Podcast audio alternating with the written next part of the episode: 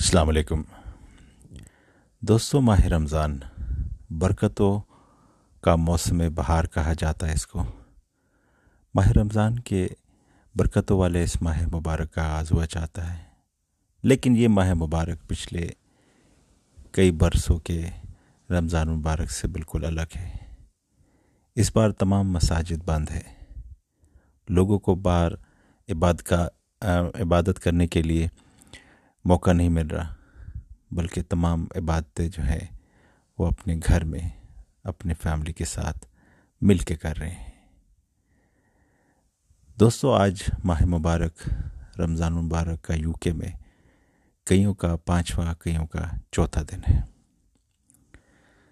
اور ہم دعا کرتے ہیں کہ اللہ تعالیٰ اس ماہ مبارک کو، اس خوبصورت ماہ مبارک کو ہماری عبادتیں جو ہے اسے قبول کرے اور اس وبا سے جو کرونا وائرس کی شکل میں پوری دنیا کو اپنے لپیٹ میں لیے ہوئے ہیں اس سے ہم سب کی نجات کریں۔ آئیے مل کر دعا کرتے ہیں۔